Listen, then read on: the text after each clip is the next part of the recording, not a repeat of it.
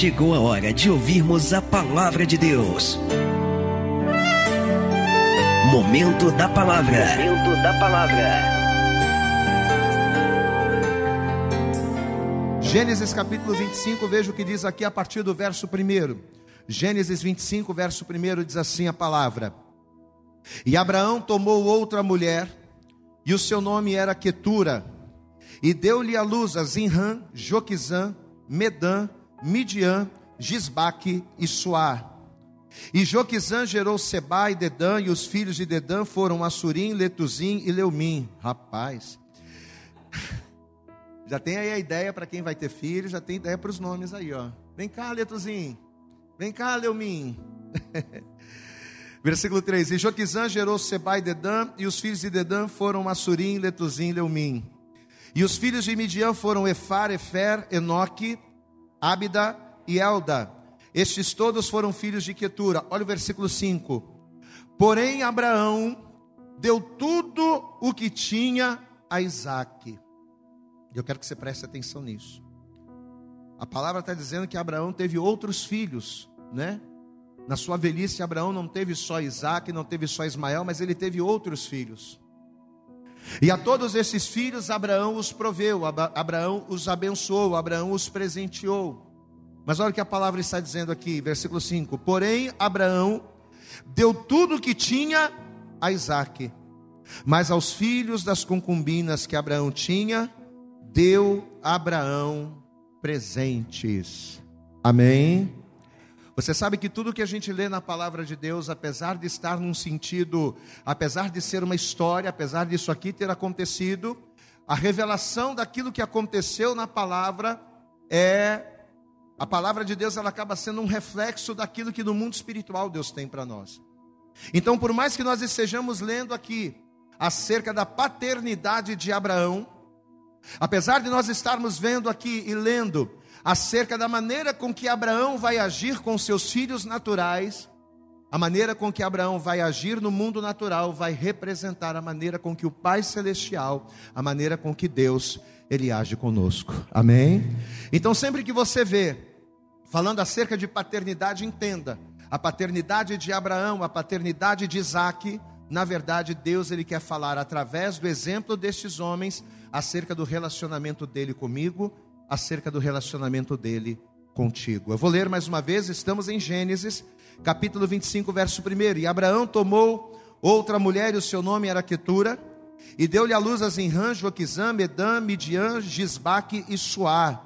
E Joquizã gerou Seba e Dedã, e os filhos de Dedã foram Assurim, Letuzim e Leumim. E os filhos de Midian foram Efá, Efer, Enoque, Ábida e Elda. Estes todos foram filhos de Quetura, ou seja, a mulher que Abraão tomou para si. Porém, eu quero que você repita comigo o versículo 5. Diga: Porém, Abraão deu tudo o que tinha a Isaque, mas aos filhos das concubinas que Abraão tinha, deu Abraão presentes. Diga comigo, deu Abraão presentes. Você crê que Deus tem uma revelação para nós através desta palavra nesta noite, amém? Então você vai estender as suas mãos aqui para frente assim, você vai curvar a sua cabeça, estenda as mãos aqui para frente, feche os teus olhos, comece a orar e comece a pedir ao Senhor para que ele venha falar com você nesta hora, para que cada palavra que sair deste altar não seja apenas uma palavra vinda de um pastor, mas que seja a própria palavra, a palavra do próprio Deus vindo ao teu encontro, trazendo direção para você. Vai fazendo essa oração, vai pedindo isso ao Senhor. Senhor nosso Deus e Senhor nosso Pai Todo-Poderoso, Pai querido, Deus amado, estamos aqui, Senhor, reunidos na tua casa. Estamos aqui reunidos neste lugar chamado casa de oração. Ó Deus, e o objetivo principal de estarmos aqui é um só: glorificarmos, exaltarmos ao teu nome, mas acima de tudo, recebermos através da palavra a direção que precisamos, porque nós não saberemos adorar da maneira conveniente se a tua palavra não nos ensinar. Então, em nome de Jesus, ó Deus, vem falando conosco nesta noite, nos ensinando a como te adorar, a como te servir, de maneira que as tuas bênçãos bênçãos e promessas sejam manifestas na vida de cada um de nós. Por isso nós oramos e te pedimos, jogue por terra agora todo e qualquer impedimento, todo e qualquer obstáculo que tentar se opor à tua palavra, que o Senhor prepare os nossos ouvidos para ouvir, o coração para receber, mas acima de tudo que o Senhor prepare, ó Deus, a nossa mente para entendermos, compreendermos, assimilarmos e colocarmos em prática aquilo que vamos ouvir para vivermos as tuas promessas. Fala conosco, ó Deus, poderosamente ao que nós te pedimos nesta hora, com toda a nossa fé e desejar te agradecemos em nome de Jesus. Você pode dizer amém, Jesus. Você pode dar graças a Deus, glória a Deus. Vamos aplaudir mais uma vez bem forte a Jesus. Dê para Jesus aí a tua melhor salva de palmas. Diga glória a Deus. Graças a Deus. Por favor, senta no teu lugar. Como nós havíamos pedido anteriormente, procure agora não conversar. Procure agora não. Você pode dar, dar glória a Deus aí, deixa eu ouvir, vai. Tem fogo aí, meu irmão? Dá glória a Deus aí, vai. Você tem liberdade. Glória a Deus não atrapalha. Mas somente glória a Deus. Olhe para cá, preste atenção. Você sabe que aos 75 anos de idade, quando Deus chamou Abraão, eu creio que muitas pessoas, não apenas daquela época, mas principalmente da nossa geração, ao ler essa história, elas devem pensar assim: o que poderia viver um homem é, de novo? O que poderia viver uma pessoa de novo com essa idade? Né? Porque para muitas pessoas, 75 anos, a pessoa já está mais para lá do que para cá. 75 anos, a grande verdade é que as pessoas pensam que a pessoa já está velha e que ela não pode mais almejar nada.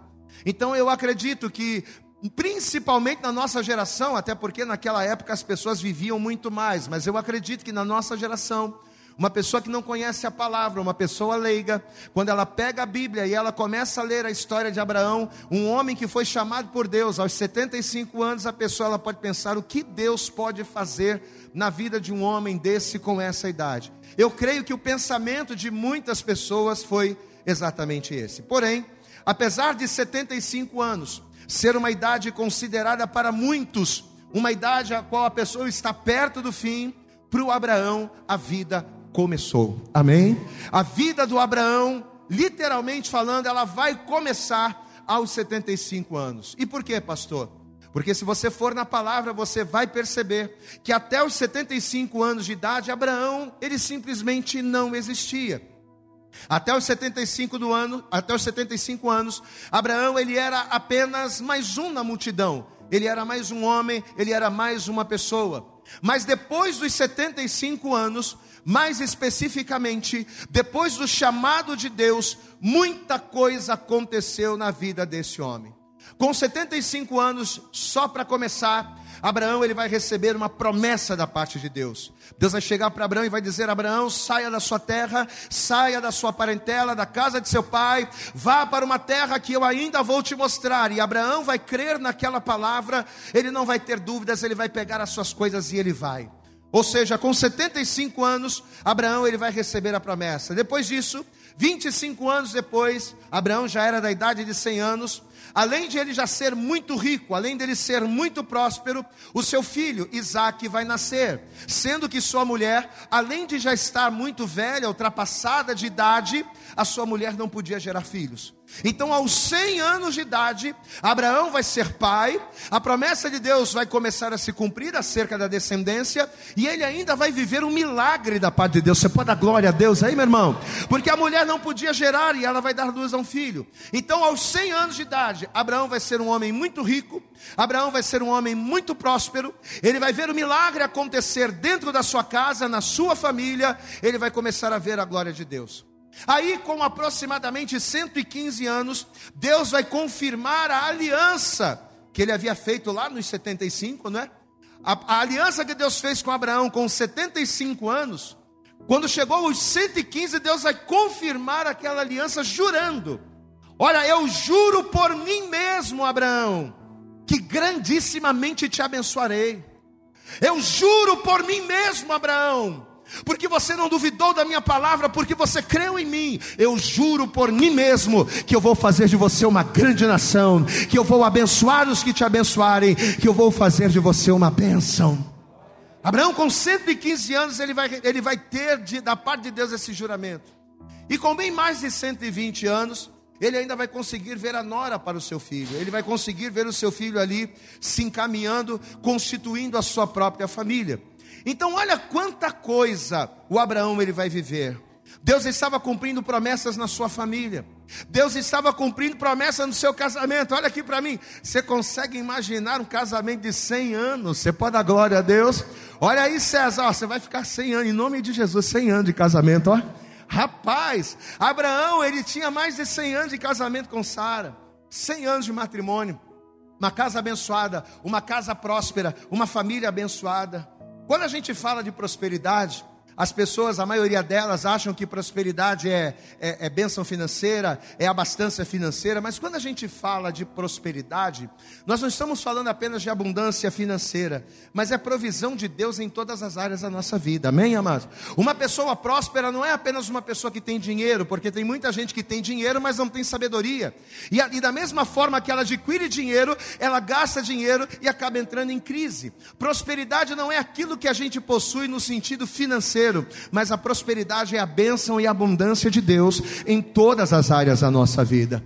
Amados, e o que, que isso aqui nos mostra? Abraão, com mais de 120 anos, era um homem próspero em todas as áreas da nossa vida. E o que, que isso já começa a nos mostrar? Que enquanto a vida e enquanto há disponibilidade para obedecermos a Deus, é tempo de buscarmos e de vivermos as suas promessas. Eu posso ouvir um glória a Deus aí?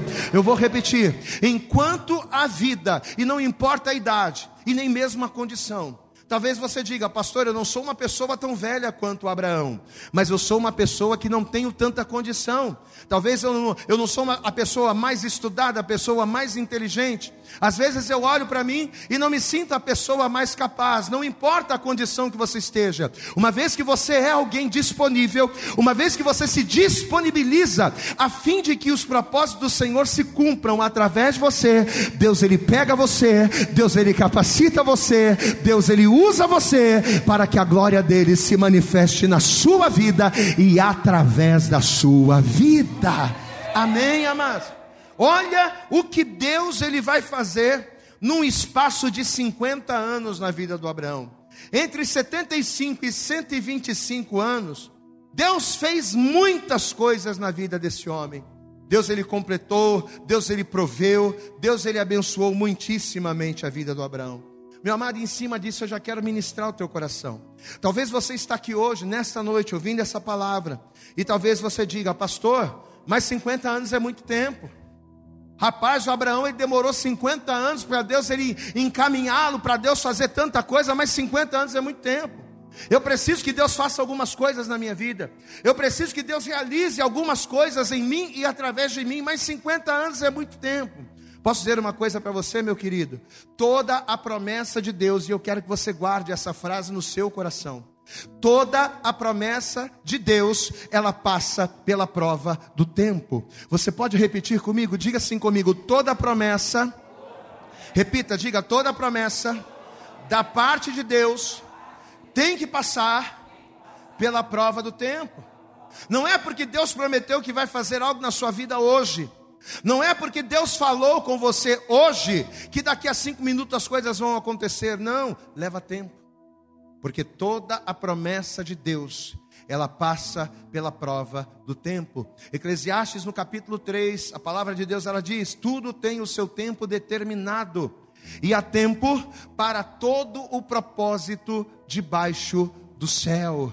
Nada que Deus tem para fazer na sua vida vai acontecer fora do tempo.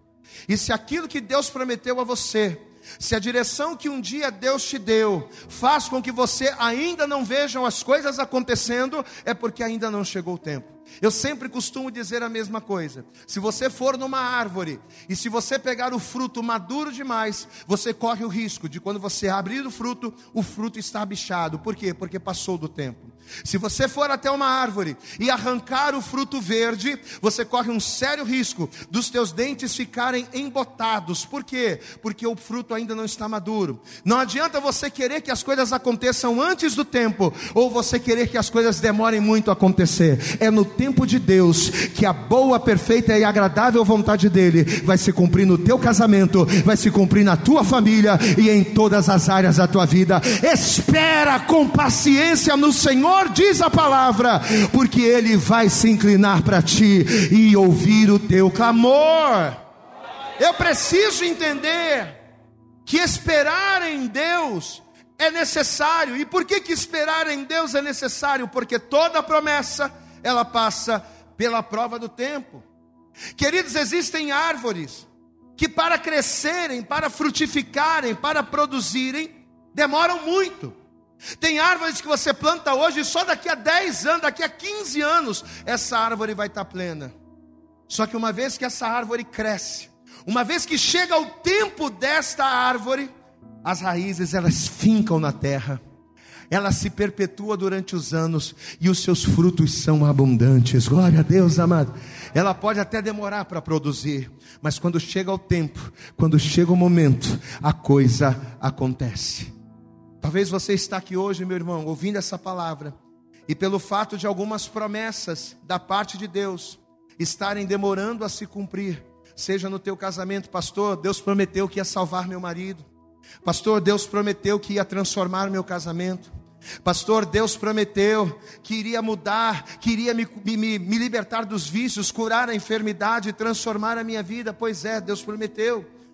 Mas talvez pelo fato desta promessa aos teus olhos estar demorando, talvez por sua própria conta, você colocou um ponto final nessa história. Quer saber do negócio? Se Deus não fez até hoje, é porque Ele não quer. Muitas pessoas dizem isso. Ah, pastor, eu estou há tanto tempo buscando, eu estou há tanto tempo orando, eu estou há tanto tempo crendo, e se a coisa ainda não aconteceu, eu vou colocar um ponto final, porque eu acho que Deus não quer, não é da vontade de Deus, mas nesta noite Deus ele trouxe você aqui, e Ele está usando a minha boca e esta palavra para dizer a você que aonde o homem coloca um ponto, Deus coloca uma vírgula, aonde o homem diz que acabou, Deus ele diz, não acabou, porque o tempo não pertence a você, o tempo pertence a mim. Você pode glorificar ao Senhor, meu amado. Não limite o agir de Deus. Diga glória a Deus. Geralmente a gente entende quando as coisas demoram a acontecer. Nós temos a tendência de achar que não vai se cumprir, que não vai acontecer, que Deus não está no negócio. Mas, meu amado, em nome de Jesus, aonde o homem coloca um ponto e diz acabou, não tem jeito, separou. Não tem jeito, se quebrou. Não tem jeito, corroeu, desgastou. Talvez eu esteja aqui com pessoas que estão falando isso. Ah, pastor, já era, acabou, pois é. Mas Deus ele manda te dizer que onde você coloca um ponto, Deus coloca uma vírgula, não só para te surpreender, mas também para te mostrar que só ele é Deus na sua vida. Aleluias. A palavra de Deus ela fala que numa certa feita Jairo, depois de ter gasto todos os seus recursos, procurando de todas as maneiras resolver a cura, resolver o problema da enfermidade da sua filha, ele resolve recorrer a Jesus, porque geralmente é isso, né? Quando a gente está passando pela luta, quando a gente está passando pelos problemas, a gente vai ao médico, a gente vai ao especialista, a gente procura o advogado, a gente procura o juiz, a gente procura a polícia, a gente procura um monte de gente e Jesus vai ficando para trás. Pois é, depois que Jairo havia esgotado completamente os seus recursos, ele disse: Eu vou buscar esse tal de Jesus. Porque as pessoas dizem que esse homem cura, que esse homem salva, que esse homem liberta. Eu vou até Jesus e diz a Bíblia que Jairo foi. Mesmo sendo um principal sacerdote, mesmo a sua fé sendo contrária àquilo que Jesus pregava, esse homem vai engolir o seu orgulho, porque a sua filha estava em cima de uma cama enferma. Ele vai engolir o seu orgulho e vai dizer: Não, eu vou até Jesus mesmo assim. E ele foi. Porém, diz a palavra que enquanto Jairo estava diante de Jesus, os seus servos chegam até ele e dizem para Jairo: Jairo, olha, pare de incomodar o mestre. Pare de incomodar a Jesus, sabe por quê? Porque a tua filha que estava doente, agora já faleceu. Acabou. A tua filha morreu. Ponto final. Glória a Deus, igreja. Mas você conhece a história. Aonde é que Jairo estava? Jairo não estava dentro de um bar, afogando as suas mágoas com bebida. Jairo não estava na esbórnia, ou na gandaia, ou na bagunça para esquecer os problemas. Não! Aonde é que Jairo estava? Jairo estava diante do Deus Todo-Poderoso. Jairo estava aos pés de Jesus. E quando aquela notícia chegou, Jairo estava diante de Jesus e Jesus disse: Calma. Sabe qual a palavra que Jesus vai liberar sobre Jairo? E a mesma palavra que o Senhor usa a minha vida para liberar sobre a sua vida nesta noite. Jesus vai falar para Jairo: Jairo, calma, crê somente. Você pode dizer glória a Deus aí? Creia somente, Jairo. Vamos lá. E Jesus ele pega Jairo pela mão e ele vai até a casa de Jairo. E quando eles chegam lá, as pessoas já estavam chorando as pessoas já estavam desesperadas porque a filha que estava moribunda e doente agora estava morta. E agora as pessoas estavam chorando e de repente Jesus ele diz: "Mas por que que as pessoas estão chorando?" A menina não está morta, mas ela apenas dorme. Amado, deixa eu dizer uma coisa para você: aquilo que é extremamente difícil para você, aquilo que para você é impossível, para Jesus é só um contratempo. Você pode dizer glória a Deus. Para Jesus é só um vento, é só uma tempestadezinha que basta uma palavra e um estalar de dedos para que a coisa se transforme.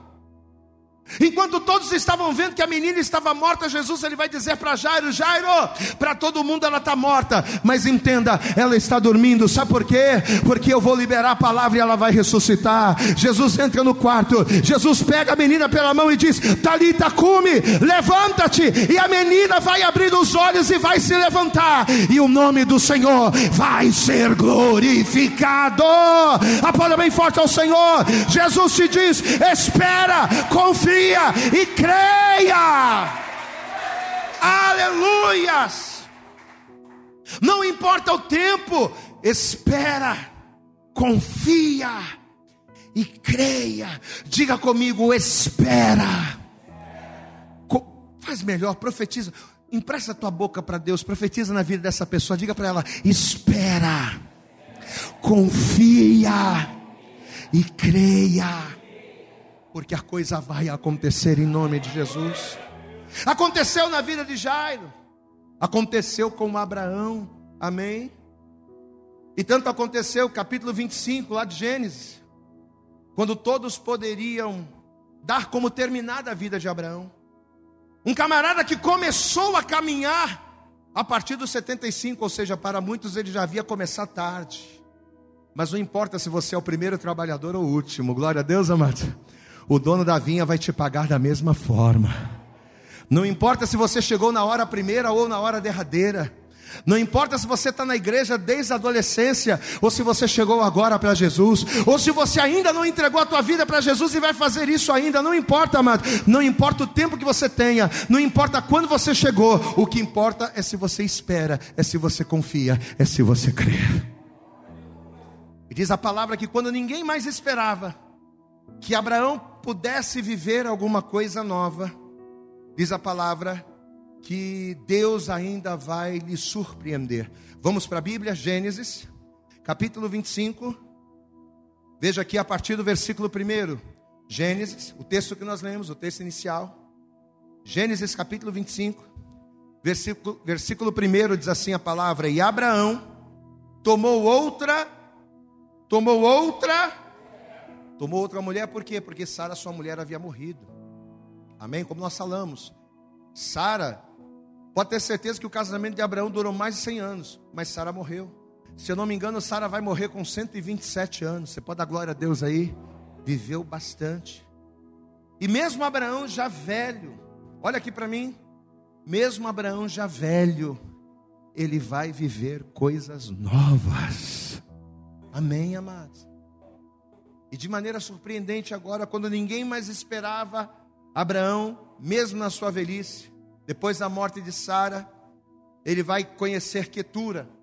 Ele vai se casar com Quetura e ele vai gerar com ela filhos. Então olha que a palavra diz aqui: "E Abraão tomou outra mulher e o seu nome era Quetura, e deu-lhe a luz a Jinran, Joquizã, Medã, Midian, Gisbaque e Suá.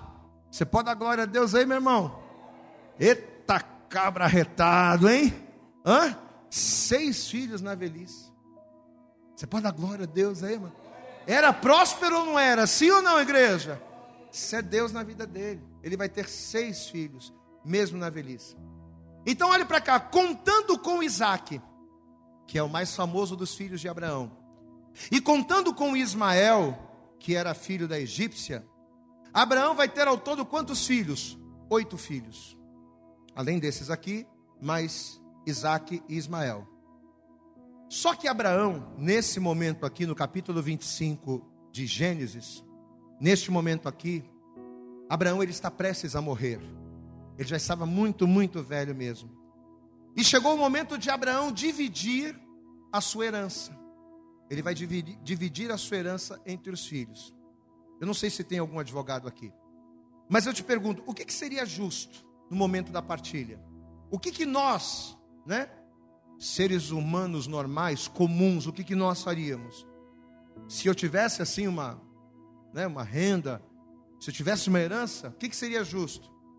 Eu chamar todos os filhos e dividir a minha herança em partes iguais. Não é isso? Sim ou não, amados? Isso é o correto. O camarada tem dois filhos, divide no meio, pouco para um, pouco para outro. Se tem três, se tem quatro, se tem cinco. O justo, o certo seria isso.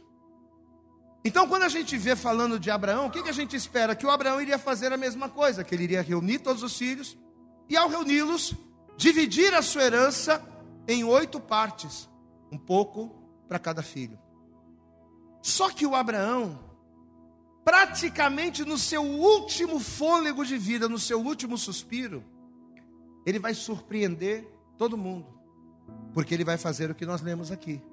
Gênesis 25, a partir do versículo de número 4. Diz assim: E os filhos de Midian foram Efá, Efer, Enoque, isso aqui é tudo neto, Ábida e Elba. Estes todos foram filhos de Quetura. Versículo 5. Diga comigo, igreja. Porém, Abraão deu tudo o que tinha a Isaac. Quantos filhos ele teve? Oito. Mas ele vai pegar toda a herança surpreendentemente. E ele vai pegar a sua herança completa e vai dar a Isaac. Aí ele diz aqui no versículo 6: Mas aos filhos das concubinas que Abraão tinha, deu Abraão o que a igreja? Presentes. Agora presta atenção aqui no pastor para a gente entender a revelação. Para todos os outros filhos, Abraão deu presentes. Para todos esses aqui que a gente leu, ele deu presentes. Só que a promessa, a herança, tudo que ele possuía foi apenas e unicamente para Isaac. E isso me fez pensar o seguinte: presta atenção. Existem dois tipos de filhos. E hoje eu sou pai, apesar de ser pai de um menino, de uma criança ainda, não sou pai de adolescente ou de adulto, mas alguns aqui já são. Mas eu acredito que você vai concordar comigo que existem dois tipos de filhos. Existem aqueles que recebem presentes e existem aqueles que se apossam da herança. Quem são os filhos que se apossam da herança? São aqueles que se dedicam. Os filhos que se apossam da herança são aqueles que sofrem, são aqueles que renunciam, são aqueles que padecem e que, se preciso for, abrem mão do que tiverem que abrir em prol da vontade do Pai. Posso ouvir um glória a Deus? Não existem filhos prediletos, existem filhos dedicados. Você pode repetir isso comigo? Diga comigo: não existem filhos prediletos. O que existem são filhos dedicados. E é o que faz a diferença. O que, é que vai fazer a diferença na vida do pai Abraão em relação aos seus filhos? A dedicação, a cumplicidade, o despojamento e a disposição de Isaac em obedecer ao longo da sua vida tudo aquilo que o seu pai determinava. E como recompensa disso, reconhecendo tudo aquilo que Isaac fez, Abraão entendeu que Isaac seria injusto para Isaac receber presentes, sendo que Isaac foi aquele filho que durante toda a sua vida sempre abriu mão, sempre respeitou e sempre honrou. Não existem filhos prediletos para Deus, porque eu, lembra que eu falei para você? Nós estamos falando de Abraão. Mas ao falar de Abraão, Deus está falando e nos ensinando nessa noite. Quando Deus ele olha para esse lugar e ele olha para nós, ele não tem filhos que são melhores do que os outros. Deus ele não tem predileção por uns e não por outros, não. Deus ele, ele ama todos nós. Diga comigo, Deus ele ama todos nós da mesma forma. Pastor, mas se Deus ele ama a todos da mesma forma, por que, que tem pessoas que quando chegam na igreja, a pessoa está com um mês de igreja, Deus abre a porta, Deus ele faz, a pessoa com um mês de igreja já deixou de beber, já deixou de fumar, a casa é transformada, a pessoa recebe um monte de bênção. Por que, que tem filhos que quando chegam na presença do Pai são abençoados rápidos? São abençoados rápido. E tem outros que às vezes passam anos na igreja e a vida não muda. Porque isso acontece. Camarada que chegou ontem na presença de Deus e Deus faz milagre, Deus transforma o casamento, Deus salva a família, Deus abre porta, Deus faz um monte de coisa. A pessoa chegou ontem na presença de Deus. E tem gente que está 5 a 10 a 15 anos e o casamento não muda. Está 5, 10, 15 anos e a vida financeira, a vida profissional, a vida sentimental não muda, Deus não faz nada. Por quê? Porque Deus não tem predileção por ninguém. Não existem filhos prediletos, existem filhos dedicados. Filhos que se dedicam a fazer a vontade do Pai.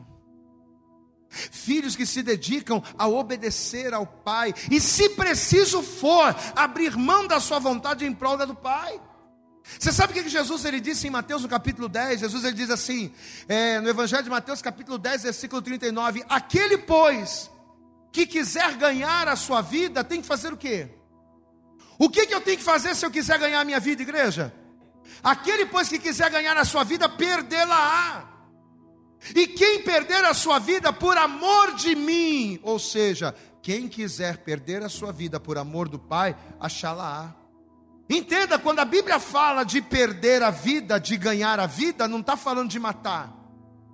O que, que significa perder a vida para Deus?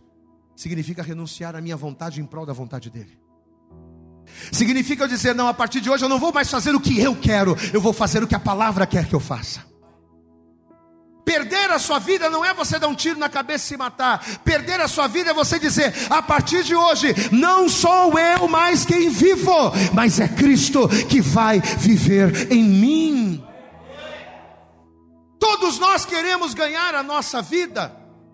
Todos nós queremos ser abençoados, todos nós, todos nós queremos ver o sobrenatural, mas quem é que está disposto a perder a sua vida, que está disposto a deixar aquilo que desagrada a Deus. Amados, a grande verdade é que todo mundo quer a herança do Pai.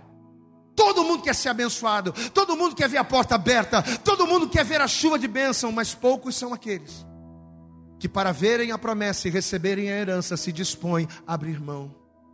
Olha a palavra dura que Deus está trazendo. Será que eu estou disposto para receber a promessa de abrir mão dos meus pecados? Será que eu estou disposto para receber a promessa do Pai? Em renunciar à minha vontade e dizer, não, a partir de hoje eu vou servir a Deus, porque eu sei que essa é a vontade dele para a minha vida. Você sabe por que, que muitas pessoas não estão na igreja? Sabe por que, que muitas pessoas não entregam a sua vida para Deus?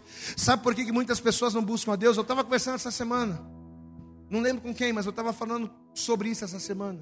Acho que foi com o Rafa, né, Rafa? Foi na sua casa que eu falei isso. Que eu falei na hora da conversa, eu falei, você sabe por que, que as pessoas não vêm para Jesus? Não é por falta de conhecimento. Porque se você abrir a internet hoje, o que tem de pastor e o que tem de igreja que prega a palavra verdadeira, meu irmão, tem muito lá. Não é por falta de conhecimento que as pessoas não vêm para Deus. Não é por falta de conhecimento que as pessoas. Sabe por que as pessoas não se entregam para Deus? Porque elas amam mais os seus pecados. É por isso. Porque a pessoa diz assim: ah, mas se eu for para a igreja, eu tenho que parar de fazer aquelas coisas. Ah, mas se eu vier para Jesus, eu vou ter que deixar de fazer isso, eu vou ter que deixar de fazer aquilo. Então a pessoa, por amar mais os seus pecados do que a Deus, ela abre mão da vontade do Pai para fazer a sua própria, mas quer a herança. Quem está entendendo, pastor, aqui, diga glória a Deus. O Isaac, amados, ele vai agir diferente. Por que, que o Isaac, presta atenção, por que, que o Isaac, mesmo não sendo filho único, porque ele tinha mais sete irmãos, por que, que só ele vai receber a herança do pai? Sabe por quê? Porque a Bíblia diz que quando Abraão ele tinha mais ou menos aproximadamente a idade de 115 anos, Deus chegou um dia para Abraão e disse assim: Abraão, você vai fazer uma coisa para mim. Aí Abraão vai dizer: Eis-me aqui, Senhor. Você conhece essa história. Aí Deus vai dizer para Abraão: Abraão, pega o teu filho, o teu único filho. De que filho Deus estava falando, igreja? De que filho Deus estava falando, igreja? Do Isaac. Pois é, esse aí. Pega o teu filho Isaac. Sabe o que você vai fazer para mim? Você vai até a montanha de Moriá. Você vai preparar um altar. E você vai sacrificar o teu filho em holocausto para mim. Olha que coisa dura Deus pediu para Abraão. A princípio, Abraão enrolou o Isaac, né? Vamos lá, filho, vamos comigo. Vamos lá, vamos embora. Vamos embora, pai. E está indo, Abraão e Isaac. Isaac não está sabendo de nada, mas ele está indo com o pai, está confiando no pai. Aí chega uma hora que Isaac olha para o pai. Aí o Isaac pergunta assim: Pai, fala filho, eu estou vendo aqui o cutelo, eu estou vendo aqui a lenha, eu estou vendo aqui que o senhor está preparando o altar, mas aonde é que está o bezerro para o sacrifício? Aí Abraão vai dizer assim: Rapaz, continua, Deus proverá. Continua, não pensa nisso não, Deus proverá. Mas chegou um momento em que não tinha mais como esconder. Abraão tinha 115 anos e provavelmente Isaac era um adolescente. Você concorda comigo que quando Abraão contou para Isaac que ele era o sacrifício, você concorda comigo que o Isaac podia sair correndo? Quem concorda aqui? Levanta a mão. Como é que é? Quer dizer que tu me traz aqui sem eu saber de nada, e agora você diz que a oferta sou eu com o propósito que você fez com Deus. Quer dizer que você faz o teu voto com Deus e é eu que pago o pato? É ruim, hein? Tô fora. Você concorda comigo que o Isaac poderia ter feito isso? Sim ou não, igreja? E o Abraão não ia ter como obrigar o Isaac, porque o Abraão tinha 115 anos, ele era um homem velho. Isaac poderia ter saído correndo, Isaac poderia ter batido o pé, ele poderia ter dito: Eu não vou, e ponto. Mas sabe o que, que Isaac fez? Foi Deus que mandou, pai? Foi. É da vontade de Deus? É. Eis-me aqui, meu pai. Que se cumpra a vontade de Deus na minha vida. Amado Isaac, ele poderia não ter se sujeitado, mas ele preferiu negar a si mesmo. E olha, olha que o que Deus estava requerendo de Abraão e o que Abraão estava requerendo do seu filho era dar a sua própria vida. Não é parar de andar com mais companhias, não é estar na igreja, não é parar de beber, não é parar de se prostituir, não é parar de fumar, não, é parar de viver. Se você deitar nesse altar, eu vou te sacrificar e você vai morrer. Ele diz: Pai, eis-me aqui, é para Deus. Você tratou, estou contigo, estou fechado contigo. Amém, amados? O próprio Isaac, por amor ao Pai, por amor a Deus, e crendo também na promessa, o que, que ele vai fazer? Ele vai se submeter. Ele vai se submeter ao ponto de renunciar à sua vida em prol da vontade do Pai. O que que a gente falou lá do Evangelho? Quem perder a sua vida, diga glória a Deus, por amor de mim e por amor do Pai, achá-la. Meu irmão, Deus tem promessa para você. Eu vou repetir: Deus tem promessa para você. Deus não tem um presentinho, um agradinho, não. Deus ele não quer que você viva de presentinho e de agrado. Deus ele tem a herança para você na tua casa, na tua família, no teu casamento, na vida dos teus filhos. Deus tem herança para você. Mas olha o que a palavra está dizendo: Deus tem herança, mas e aí? Do que que eu estou abrindo mão para Deus agir em meu favor? O que é que eu estou renunciando para Deus se manifestar na minha vida? Deus tem promessa, mas eu não consigo largar a prostituição, eu não consigo largar o adultério, eu não consigo largar a mentira, eu não consigo largar a bebida. O que que eu estou abrindo mão? Em que que eu estou morrendo?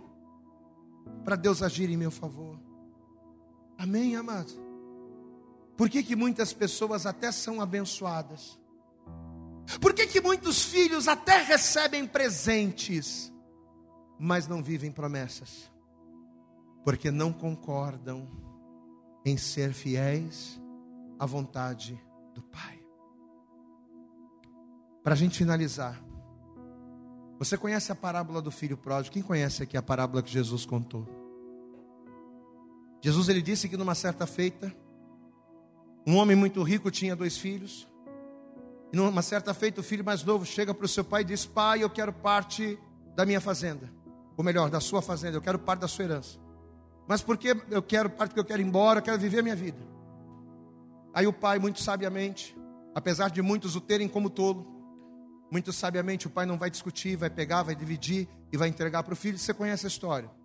O filho vai embora, vai gastar tudo com mulher, com bebida, vai viver a sua vida de maneira dissoluta, é o que a palavra diz. E quando esse jovem estava ali no fundo do poço, não tinha mais amigos, não tinha mais dinheiro, não tinha mais recursos, não tinha mais esperança, não tinha mais expectativa. Quando esse jovem estava ali, acabado, a palavra de Deus ela diz que ele caiu em si. E ele se lembrou que ele tinha um pai. Não, peraí, eu não, eu não posso estar passando por isso. Eu não, eu não sou deserdado.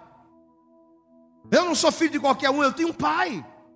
Para você ter uma ideia, meu pai é tão poderoso, meu pai é tão rico que os, os trabalhadores da casa de meu pai comem pão.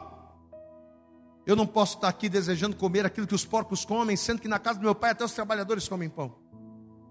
Esse filho vai cair em si e ele vai voltar para a casa do pai. E diz a palavra que quando o filho se aproxima e que o pai percebe que o seu filho está voltando, aquele pai se alegra. Aquele pai abre um sorriso Aquele pai tinha presentes, diga glória a Deus. Vai entendendo a revelação. Aquele pai tinha presentes preparados para seu filho. E quando o filho se aproxima, ele vira para os seus servos e diz: Ó, oh, traga os presentes, traga uma muda de roupa nova, uma roupa limpa, traga sandálias para os pés, coloque um anel no seu dedo, ó, peguem lá o bezerro cevado e matem, vamos comemorar, vamos fazer festa, porque o meu filho estava perdido e foi achado, o meu filho estava morto e reviveu, vamos nos alegrar, porque o meu filho voltou para a casa do seu pai. Vai haver festa naquele dia, glória a Deus, você conhece a história. Porém, esse homem rico tinha um outro filho, o filho mais velho que ao contrário do filho mais novo, sempre esteve junto do pai. Passou a vida inteira sendo fiel ao seu pai. A vida inteira ele deixou de se divertir, ele abriu mão das suas vontades para fazer a vontade do pai. Ele está vindo do trabalho e quando ele chega, ele ouve o barulho da música, ele ouve a festa, e ele pergunta para os servos: o que está acontecendo aqui? E um dos seus servos explica a ele: Não, se lembra o teu irmão, teu irmão mais novo que estava afastado, estava perdido? Ele voltou para casa e teu pai está dando uma festa. Quando aquele filho mais velho ouve aquilo, ele fica indignado. E ele corre para o pai. E ele vai questionar o pai: Poxa, pai. Então quer dizer que esse teu filho gasta o teu dinheiro, esse teu filho desonra o seu nome esse teu filho te envergonha em tudo aquilo que ele faz. E o Senhor dá presentes, o Senhor dá uma festa para ele. E eu que sempre estive a seu lado, que nunca te abandonei, sempre fui fiel. Nenhum cabrito o Senhor me deu para que eu pudesse comemorar com os meus amigos. Essa vai ser a palavra, o argumento que aquele filho vai dar. Porém, o pai, quando escuta aquilo, ele vira-se para o seu filho. Vamos ver aqui na palavra, para a gente finalizar. Olha a palavra que o pai vai dar. Evangelho de Lucas, no capítulo 15. E essa aqui é para a gente finalizar. Lucas. Lucas, capítulo 15. Veja o que diz aqui a partir do versículo de número 22. Evangelho de Lucas, capítulo 15, verso 22 diz assim: Mas o pai disse a seus servos: Trazei depressa a melhor roupa e vestilho, e ponde-lhe um anel na mão e sandálias nos pés. E trazei o bezerro, e matai-o, e comamos, e alegremos-nos, porque este meu filho estava morto e reviveu, tinha se perdido e foi achado, e começaram a alegrar-se. Verso 25. E o seu filho mais velho estava no campo, e quando veio, chegou perto da casa. Ouviu a música, ouviu as danças. E chamando um dos seus servos, perguntou-lhe o que era aquilo. E ele disse: Ah, veio o teu irmão, e teu pai matou o bezerro cevado, porque recebeu são e salvo. Mas ele se indignou e não queria entrar. Ele ficou aborrecido. E saindo seu pai, rogava-lhe que entrasse com ele: Filho, entra, vamos se alegrar do teu irmão. Mas respondendo ele, disse ao pai: Poxa, pai, eu te sirvo há tantos anos, sem nunca transgredir o teu mandamento, e nunca, nunca me deste um cabrito para alegrar-me com os meus amigos. Aí vem esse teu filho, vindo, porém, o teu filho, que desperdiçou os teus bens, que te envergonhou com as meretrizes, tu vais e mata-lhes um bezerro cevado. Olha a resposta que o pai vai dar para ele. Ele disse: Filho, tu sempre estás comigo. Aleluia, para dar glória a Deus aí. Teu irmão se perdeu. Teu irmão agiu de saúde também, mas tu, tu sempre está comigo. Quer dizer que eu não te dei um bezerro cevado, meu filho, olha aqui, ó. Aleluias. Tu sempre estás comigo. E todas, não algumas, todas as minhas coisas são tuas. Para ele eu estou dando presente, mas a minha herança é tua. Eu nunca te dei um bezerro, porque eu não preciso te dar. Os meus bezerros são teus, a minha casa é tua, tudo que eu tenho é teu. Diga glória a Deus e aplauda bem forte ao Senhor nesta noite, aleluias. Você entende aquilo que Deus está falando com você, meu irmão? Meu filho, não é que eu nunca te dei, é porque tudo era teu, bastava você falar comigo e pegar porque já era teu. Diga glória a Deus. Era só você tomar posse porque você sempre esteve comigo. Amados, olha a palavra. Olha a palavra que Deus ele está trazendo aos nossos corações nesta noite. Que tipo de filhos nós temos sido para com Deus? Nós temos sido aquele tipo de filho que só recebe presente que recebe uma coisinha aqui, uma coisinha ali, um livramento aqui, uma coisinha a colar, ou nós temos sido filhos que tomam parte da herança. Porque filhos que recebem presentes são aqueles que não têm compromisso. São aqueles que vivem como quer. São aqueles que não andam segundo a vontade do pai. Mas o filho que toma posse da herança é aquele que está disposto a renunciar, é aquele que está disposto a se quebrantar, é aquele que está disposto a fazer o que for preciso para que a vontade do Pai se manifeste e se cumpra. Pastor, eu, ao olhar para mim, eu costumo dizer que a palavra de Deus ela é um espelho que reflete a nossa imagem. E é quando a gente vê a nossa imagem no espelho que a gente consegue enxergar as nossas imperfeições. Talvez você diga, pastor, diante dessa palavra, olhando para mim, olhando para a forma como eu tenho vivido, eu reconheço que até hoje eu não tenho sido esse filho, eu não tenho renunciado em nada pela vontade do Pai. Mas eu quero fazer isso hoje, a tempo. Ah, glória a Deus. Eu tenho essa boa notícia para te dar. Se hoje você quiser começar uma nova vida com Deus, um novo relacionamento com o Pai, você pode. Basta você levantar a tua mão e reconhecer e confessar e se entregar para Jesus Cristo. Pastor, eu já sou de Jesus. Então a única coisa que você precisa fazer é se tornar a partir de hoje mais do que um frequentador de igreja, mais do que um ouvinte da palavra, que você se torne hoje um verdadeiro adorador. Você toma posse da palavra sobre a tua vida? Você entende que esta é a vontade de Deus para mim e a vontade de Deus para você? Quem entende isso aqui? Então todos se coloquem de pé, por favor. E assim que você se colocar de pé, eu gostaria de pedir a você para aplaudir bem forte ao Senhor. Amém? Eu acredito que essa mensagem falou poderosamente com você. Mas se você acredita que ela pode ajudar também uma outra pessoa que você gosta, ama ou admira, mande para ela. Compartilhe o link ou convide essa pessoa para seguir o nosso podcast. E creia que fazendo isso, ainda que não seja você a ministrar, além de nos ajudar, você estará cumprindo o ID de Deus. Deus abençoe você e até o nosso próximo conteúdo.